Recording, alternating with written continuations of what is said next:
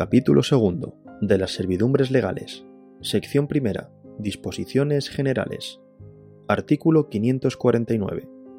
Las servidumbres impuestas por la ley tienen por objeto la utilidad pública o el interés de los particulares. Artículo 550. Todo lo concerniente a las servidumbres establecidas para utilidad pública o comunal se regirá por las leyes y reglamentos especiales que las determinan y, en su defecto, por las disposiciones del presente título. Artículo 551. Las servidumbres que impone la ley en interés de los particulares o por causa de utilidad privada se regirán por las disposiciones del presente título, sin perjuicio de lo que dispongan las leyes, reglamentos y ordenanzas generales o locales sobre policía urbana o rural. Estas servidumbres podrán ser modificadas por convenio de los interesados cuando no lo prohíba la ley ni resulte perjuicio a tercero. Sección segunda. De las servidumbres en materia de aguas. Artículo 552. Los predios inferiores están sujetos a recibir las aguas que naturalmente y sin obra del hombre desciendan de los predios superiores, así como la tierra o piedra que arrastran en su curso. Ni el dueño del predio inferior puede hacer obras que impidan esta servidumbre, ni el del superior obras que la agraven. Artículo 553. Las riberas de los ríos, aun cuando sean de dominio privado, están sujetas en toda su extensión y sus márgenes en una zona de 3 metros a la servidumbre de uso público en interés general de la navegación, la flotación, la pesca y el salvamento. Los predios contiguos a las riberas de los ríos navegables o flotables están además sujetos a la servidumbre de camino de sirga para el servicio exclusivo de la navegación y flotación fluvial. Si fuere necesario ocupar para ello terrenos de propiedad particular, procederá la correspondiente indemnización. Artículo 554. Cuando para la derivación o toma de aguas de un río o arroyo, o para el aprovechamiento de otras corrientes continuas o discontinuas, fuera necesario establecer una presa y el que haya de hacerlo no sea dueño de las riberas o terrenos en que necesite apoyarla, podrá establecer la servidumbre de estribo de presa, previa la indemnización correspondiente. Artículo 555. Las servidumbres forzosas de saca de agua y de abrevadero solamente podrán imponerse por causa de utilidad pública en favor de alguna población o caserío, previa la correspondiente indemnización. Artículo 556. Las servidumbres de saca de agua y de abrevadero llevan consigo la obligación en los predios sirvientes de dar paso a personas y ganados hasta el punto donde hayan de utilizarse aquellas, debiendo ser extensiva a este servicio la indemnización. Artículo 557. Todo el que quiera servirse de agua de que puede disponer para una finca suya tiene derecho a hacerla pasar por los predios intermedios, con obligación de indemnizar a sus dueños, como también a los de los predios inferiores sobre los que se filtren o caigan las aguas. Artículo 558. El que pretenda usar del derecho concedido en el artículo anterior está obligado, primero, a justificar que puede disponer del agua y que ésta es suficiente para el uso a que la destina. Segundo, a demostrar que el paso que solicita es el más conveniente y menos oneroso para tercero. Tercero, a indemnizar al dueño del predio sirviente en la forma que se determine por las leyes y reglamentos. Artículo 559. No puede imponerse la servidumbre de acueducto para objeto de interés privado sobre edificios, ni sus patios o dependencias, ni sobre jardines o huertas ya existentes. Artículo 560. La servidumbre de acueducto no obsta para que el dueño del predio sirviente pueda cerrarlo y cercarlo, así como edificar sobre el mismo acueducto, de manera que éste no experimente perjuicio, ni se imposibiliten las reparaciones y limpias necesarias. Artículo 561. Para los efectos legales, la servidumbre de acueducto será considerada como continua y aparente, aun cuando no sea constante el paso de agua o su uso dependa de las necesidades del predio dominante o de un turno establecido por días o por horas. Artículo 562 el que para dar riego a su heredad o mejorarla necesite construir parada o partidor en el cauce por donde haya de recibir el agua, podrá exigir que los dueños de las márgenes permitan su construcción, previo abono de los daños y perjuicios, incluso los que se originen de la nueva servidumbre a dichos dueños y a los demás regantes. Artículo 563. El establecimiento, extensión, forma y condiciones de las servidumbres de aguas de que se trata en esta sección se regirán por la ley especial de la materia en cuanto no se halle previsto en este código. Sección tercera. De la servidumbre de paso. Artículo 564. El propietario de una finca o heredad, enclavada entre otras ajenas y sin salida a camino público, tiene derecho a exigir paso por las heredades vecinas previa la correspondiente indemnización.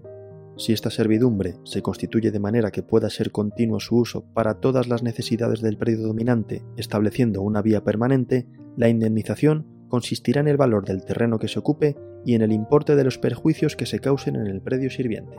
Cuando se limite al paso necesario para el cultivo de la finca enclavada, entre otras, y para la extracción de sus cosechas a través del predio sirviente sin vía permanente, la indemnización consistirá en el abono del perjuicio que ocasione este gravamen. Artículo 565. La servidumbre de paso debe darse por el punto menos perjudicial al predio sirviente, y en cuanto fuere conciliable con esta regla, por donde sea menor la distancia del predio dominante al camino público. Artículo 566. La anchura de la servidumbre de paso será la que baste a las necesidades del predio dominante. Artículo 567. Si adquirida una finca por venta, permuta o partición quedara enclavada entre otras del vendedor, permutante o copartícipe, estos están obligados a dar paso sin indemnización, salvo pacto en contrario. Artículo 568.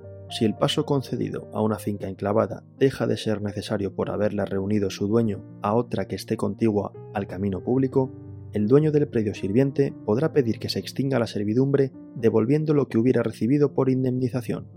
Lo mismo se entenderá en el caso de abrirse un nuevo camino que dé acceso a la finca enclavada. Artículo 569. Si fuera indispensable para construir o reparar algún edificio pasar materiales por el predio ajeno o colocar en él andamios u otros objetos para la obra, el dueño de este predio está obligado a consentirlo, recibiendo la indemnización correspondiente al perjuicio que se le irrogue.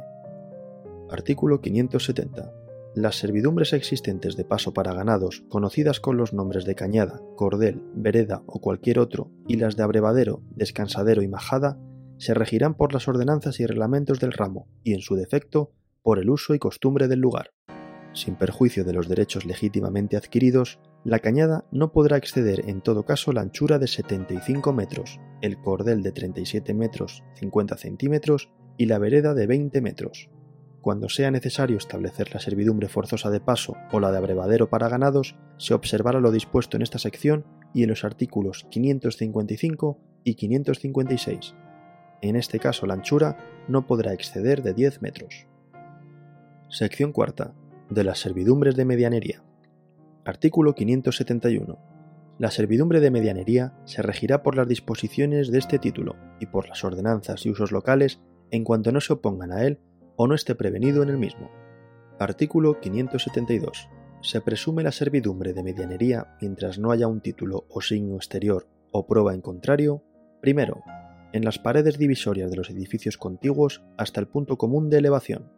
Segundo, en las paredes divisorias de los jardines o corrales sitos en poblado o en el campo. Tercero, en las cercas, vallados y setos vivos que dividen los predios rústicos. Artículo 573 se entiende que hay signo exterior contrario a la servidumbre de medianería, primero, cuando en las paredes divisorias de los edificios haya ventanas o huecos abiertos. Segundo, cuando la pared divisoria esté por un lado recta y a plomo en todo su parámetro, y por el otro presente lo mismo en su parte superior, teniendo en el interior relex o retallos. Tercero, cuando resulte construida toda la pared sobre el terreno de una de las fincas y no por mitad entre una y otra de las dos contiguas.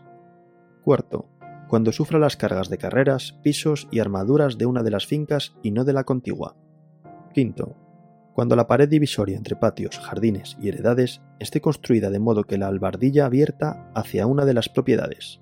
Sexto, cuando la pared divisoria, construida de mampostería, presente piedras llamadas pasaderas que de distancia en distancia salgan fuera de la superficie solo por un lado y no por el otro.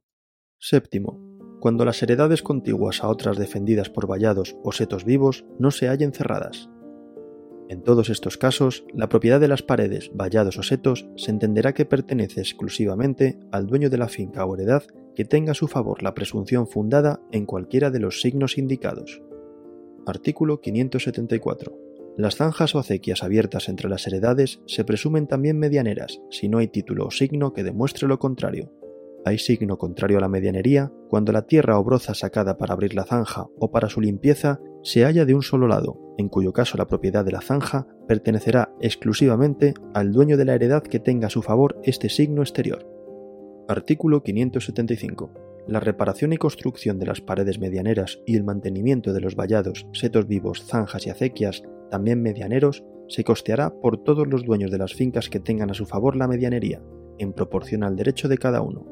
Sin embargo, todo propietario puede dispensarse de contribuir a esta carga renunciando a la medianería, salvo el caso en que la pared medianera sostenga un edificio suyo. Artículo 576. Si el propietario de un edificio que se apoya en una pared medianera quisiera derribarlo, podrá igualmente renunciar a la medianería, pero serán de su cuenta todas las reparaciones y obras necesarias para evitar, por aquella vez solamente, los daños que el derribo pueda ocasionar a la pared medianera. Artículo 577. Todo propietario puede alzar la pared medianera haciéndolo a sus expensas e indemnizando los perjuicios que se ocasionen con la obra, aunque sean temporales. Serán igualmente de su cuenta los gastos de conservación de la pared, en lo que ésta se haya levantado o profundizado sus cimientos respecto de cómo estaba antes, y además la indemnización de los mayores gastos que haya que hacer para la conservación de la pared medianera por razón de la mayor altura o profundidad que se le haya dado. Si la pared medianera no pudiese resistir la mayor elevación, el propietario que quiera levantarla tendrá obligación de reconstruirla a su costa, y si para ello fuera necesario darle mayor espesor, deberá darlo de su propio suelo. Artículo 578. Los demás propietarios que no hayan contribuido a dar más elevación, profundidad o espesor a la pared podrán, sin embargo, adquirir en ella los derechos de medianería pagando proporcionalmente el importe de la obra y la mitad del valor del terreno sobre el que se le hubiese dado mayor espesor. Artículo 579. Cada propietario de una pared medianera podrá usar de ella en proporción al derecho que tenga en la mancomunidad. Podrá, por lo tanto, edificar apoyando su obra en la pared medianera o introduciendo vigas hasta la mitad de su espesor, pero sin impedir el uso común y respectivo de los demás medianeros. Para usar el medianero de este derecho, ha de obtener previamente el consentimiento de los demás interesados en la medianería, y si no lo obtuviere, se fijarán por peritos las condiciones necesarias para que la nueva obra no perjudique a los derechos de aquellos. Sección quinta. De la servidumbre de luces y vistas. Artículo 580. Ningún medianero puede sin consentimiento del otro abrir en pared medianera ventana ni hueco alguno. Artículo 581. El dueño de una pared no medianera, contigua a finca ajena, puede abrir en ella ventanas o huecos para recibir luces a la altura de las carreras o inmediatos a los techos y de las dimensiones de 30 centímetros en cuadro, y en todo caso, con reja de hierro remetida en la pared y con red de alambre. Sin embargo, el dueño de la finca o propiedad contigua a la pared en que estuvieran abiertos los huecos podrá cerrarlos si adquiere la medianería y no se hubiera pactado lo contrario. También podrá cubrirlos edificando en su terreno o levantando pared contigua a la que tenga dicho hueco o ventana. Artículo 582 no se puede abrir ventanas con vistas rectas, ni balcones u otros voladizos semejantes sobre la finca del vecino, si no hay dos metros de distancia entre la pared en que se construyan y dicha propiedad. Tampoco pueden tenerse vistas de costado oblicuas sobre la misma propiedad si no hay 60 centímetros de distancia. Artículo 583. Las distancias de que se habla en el artículo anterior se contarán en las vistas rectas desde la línea exterior de la pared en los huecos en que no haya voladizos, desde la línea de estos donde los haya y para las oblicuas desde la línea de separación de las dos propiedades. Artículo 584. Lo dispuesto en el artículo 582 no es aplicable a los edificios separados por una vía pública. Artículo 585. Cuando por cualquier título se hubiere adquirido derecho a tener vistas directas, balcones o miradores sobre la propiedad colindante, el dueño del predio sirviente no podrá edificar a menos de 3 metros de distancia, tomándose la medida de la manera indicada en el artículo 583. Sección sexta. Del desagüe de los edificios. Artículo 586. El propietario de un edificio está obligado a construir sus tejados o cubiertas de manera que las aguas pluviales caigan sobre su propio suelo o sobre la calle o sitio público, y no sobre el suelo del vecino. Aun cayendo sobre su propio suelo, el propietario está obligado a recoger las aguas de modo que no causen perjuicio al predio contiguo. Artículo 587. El dueño del predio que sufre la servidumbre de vertiente de los tejados podrá edificar recibiendo las aguas sobre su propio tejado o dándoles otra salida conforme a las ordenanzas o costumbres locales, y de modo que no resulte gravamen ni perjuicio alguno para el predio dominante. Artículo 588. Cuando el corral o patio de una casa se haya enclavado entre otras y no sea posible dar salida por la misma casa a las aguas pluviales que en él se recojan, podrá exigirse el establecimiento de la servidumbre de desagüe dando paso a las aguas por el punto de los predios contiguos en que sea más fácil la salida y estableciéndose el conducto de desagüe en la forma que menos perjuicios ocasione al predio sirviente, previa la indemnización que corresponda. Sección séptima. De las distancias y obras intermedias para ciertas construcciones y plantaciones. Artículo 589 no se podrá edificar ni hacer plantaciones cerca de las plazas fuertes o fortalezas sin sujetarse a las condiciones exigidas por las leyes, ordenanzas y reglamentos particulares de la materia. Artículo 590. Nadie podrá construir cerca de una pared ajena o medianera pozos, cloacas, acueductos, hornos, fraguas, chimeneas, establos, depósitos de materias corrosivas, artefactos que se muevan por vapor, o fábricas que por sí mismas o por sus productos sean peligrosas o nocivas, sin guardar las distancias prescritas por los reglamentos y usos del lugar, y sin ejecutar las obras de resguardo necesarias, con sujeción, en el modo, a las condiciones que los mismos reglamentos prescriban. A falta de reglamento, se tomarán las precauciones que se juzguen necesarias, previo dictamen pericial, a fin de evitar todo daño a las heredades o edificios vecinos. Artículo 591 no se podrá plantar árboles cerca de una heredad ajena sino a la distancia autorizada por las ordenanzas o la costumbre del lugar, y en su defecto, a la de dos metros de la línea divisoria de las heredades si la plantación se hace de árboles altos y a la de 50 centímetros si la plantación es de arbustos o árboles bajos. Todo propietario tiene derecho a pedir que se arranquen los árboles que en adelante se plantaren a menor distancia de su heredad.